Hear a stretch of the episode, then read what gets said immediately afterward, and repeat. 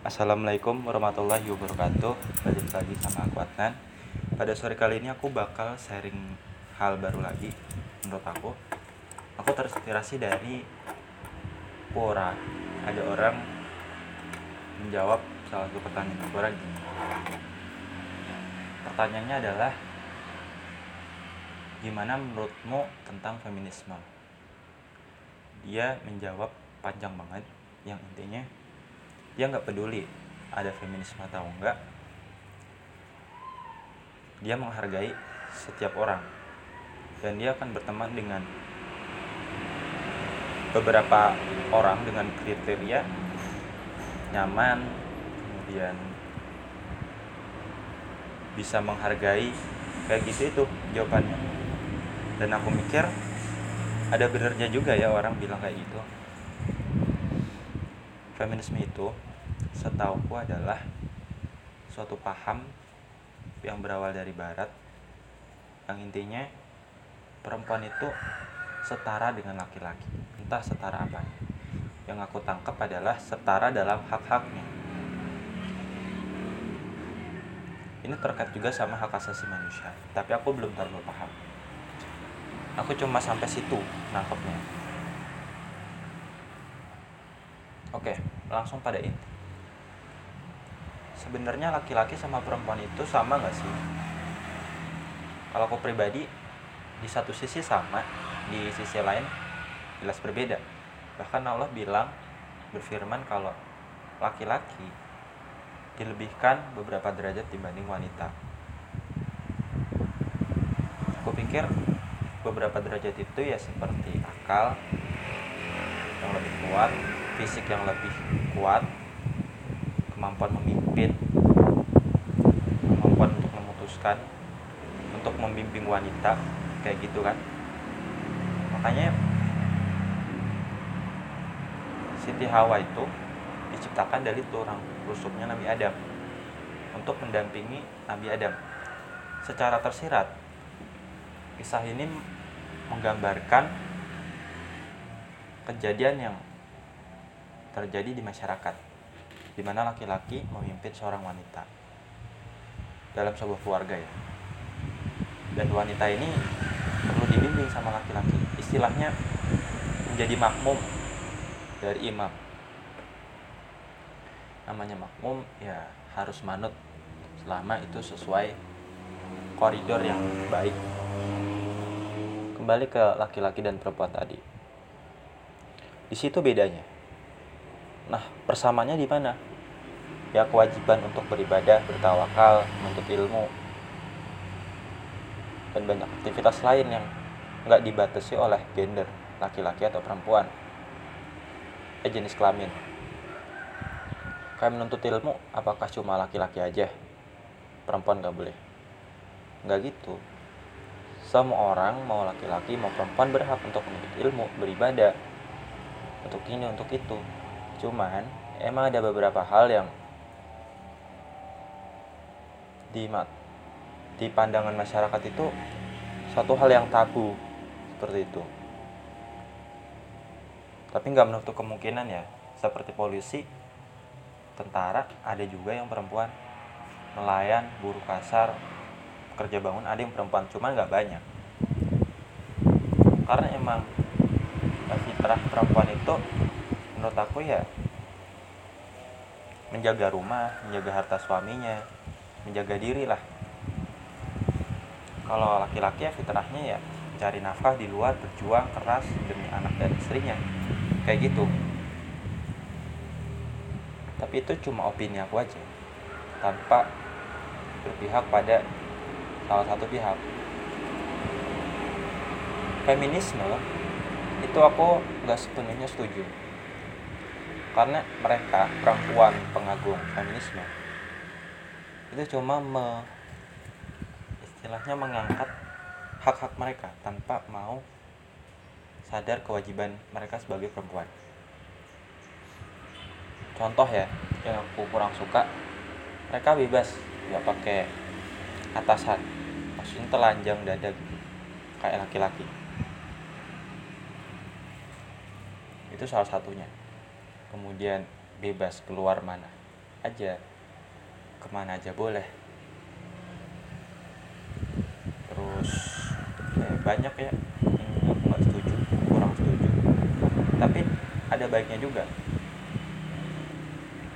Perempuan ini kan merasa dirinya merasa nggak adil dibanding laki-laki. Dia merasa ditindas, merasa didiskriminasi, dianggap nggak berharga. Bisa jadi mereka berawal dari zaman jahiliyah di mana perempuan seperti kurang berharga lah saat itu. Bisa jadi ada trauma juga, ya kan? Karena gak heran sekarang tuh banyak banget kasus pelecehan seksual terhadap perempuan. Feminisme bisa jadi mengkritik hal itu.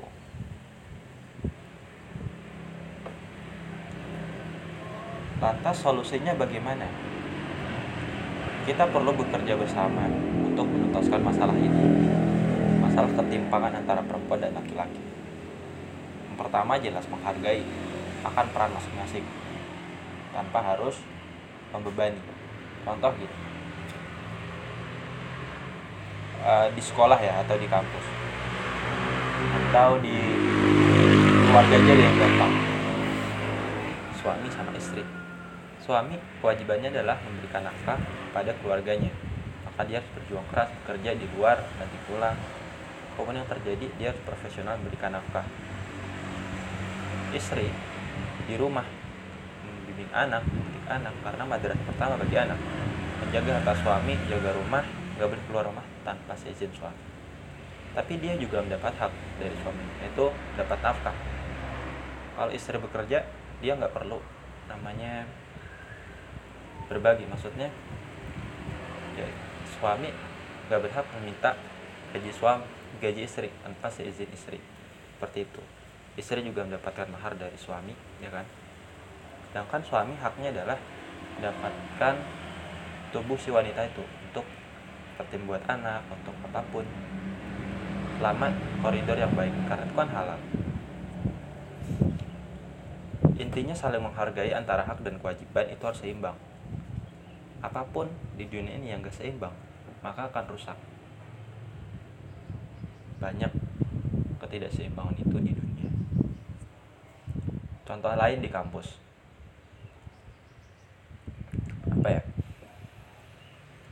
Di kampus itu kan menuntut ilmu, beribadah, semua orang, baik perempuan laki-laki, sama. Mau mengungkapkan pendapat, opini, mengkritik sesuatu itu sama, gak ada bedanya. Tapi kalau kita berbalik ke zaman Yunani kuno, di situ banyak banget, bahkan hampir semua laki-laki menjadi orang yang bisa sekolah, bisa menuntut ilmu. Perempuan, aku nggak tahu mereka apa. Nggak usah jauh-jauh. Di Indonesia zaman R.A. Kartini, Dewi Sartika, mereka dipingit cuma di rumah, nunggu waktunya dinikahi, terus di dapur, di sumur, di kasur, istilah orang begitu. Mereka harus siap dengan apapun yang terjadi. Mereka nggak boleh menuntut ilmu, bawaannya cuma di rumah aja. Tapi kita bersyukur ada R.A. Kartini, Dewi Sartika yang sadar akan nasib perempuan. Mereka membangun image di mata dunia bahwa perempuan itu berhak untuk menuntut ilmu, beribadah seperti yang lain, cuman dalam batasan-batasan tertentu yang gak boleh dilanggar wanita. Kembali lagi pada proses menghargai. Menghargai itu indah, toleransi itu indah, selama dalam batasan tertentu. Contoh ya, ketika kita menjalin hubungan dengan perempuan, kita harus memahami perempuan itu sebagaimana adanya, sebagaimana dia mau dipahami. Kita nggak boleh berkata kasar sama dia, meskipun kita tahu dia salah, dia juga tahu dirinya salah. Tapi dia nggak mau dikerasin, apalagi dicaci maki, dihina. Nggak mau. Ya diingetin dengan lembut, dengan perumpamaan. Karena hati perempuan itu seperti kaca, sekali pecah, ya jadi bisa diperbaiki, tapi nggak semulus awalnya sebelum dipecah. Hati perempuan itu lebih sensitif dibanding hati laki-laki. Gampang banget menangis. Kalau kita udah kenal deket ya sama perempuan. Tapi nggak dipungkiri juga laki-laki juga bisa menangis. Aku pernah lihat suatu video di YouTube, laki-laki itu menangis karena cuma itu satu-satunya cara untuk kuat setelah fisiknya udah nggak bisa diandelin, pikirannya udah kalut, dia cuma bisa menangis. Menangis bukan berarti lemah, tapi kekuatan bahwa dia masih bertahan.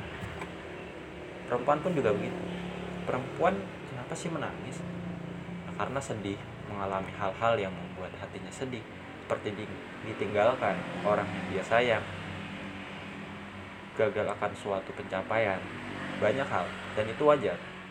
Tapi tangisan perempuan itu lebih membuat aku merinding. Apalagi tangisan ibu, tangisan orang perempuan yang kita cintai.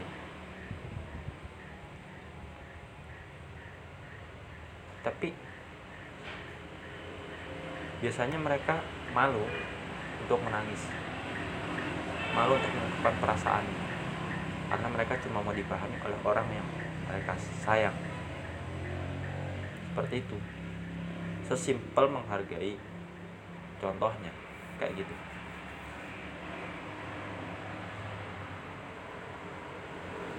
Aku nggak bisa berkata banyak lagi soal ini, kembalikan pada kalian semua untuk berpikir bagaimana cara menghargai seseorang. Kita harus bisa menghargai seseorang kalau kita mau dihargai oleh orang lain juga. Kalau kita mau mendapatkan simpati dari orang lain, ya kita harus memberikan simpati dulu kepada mereka.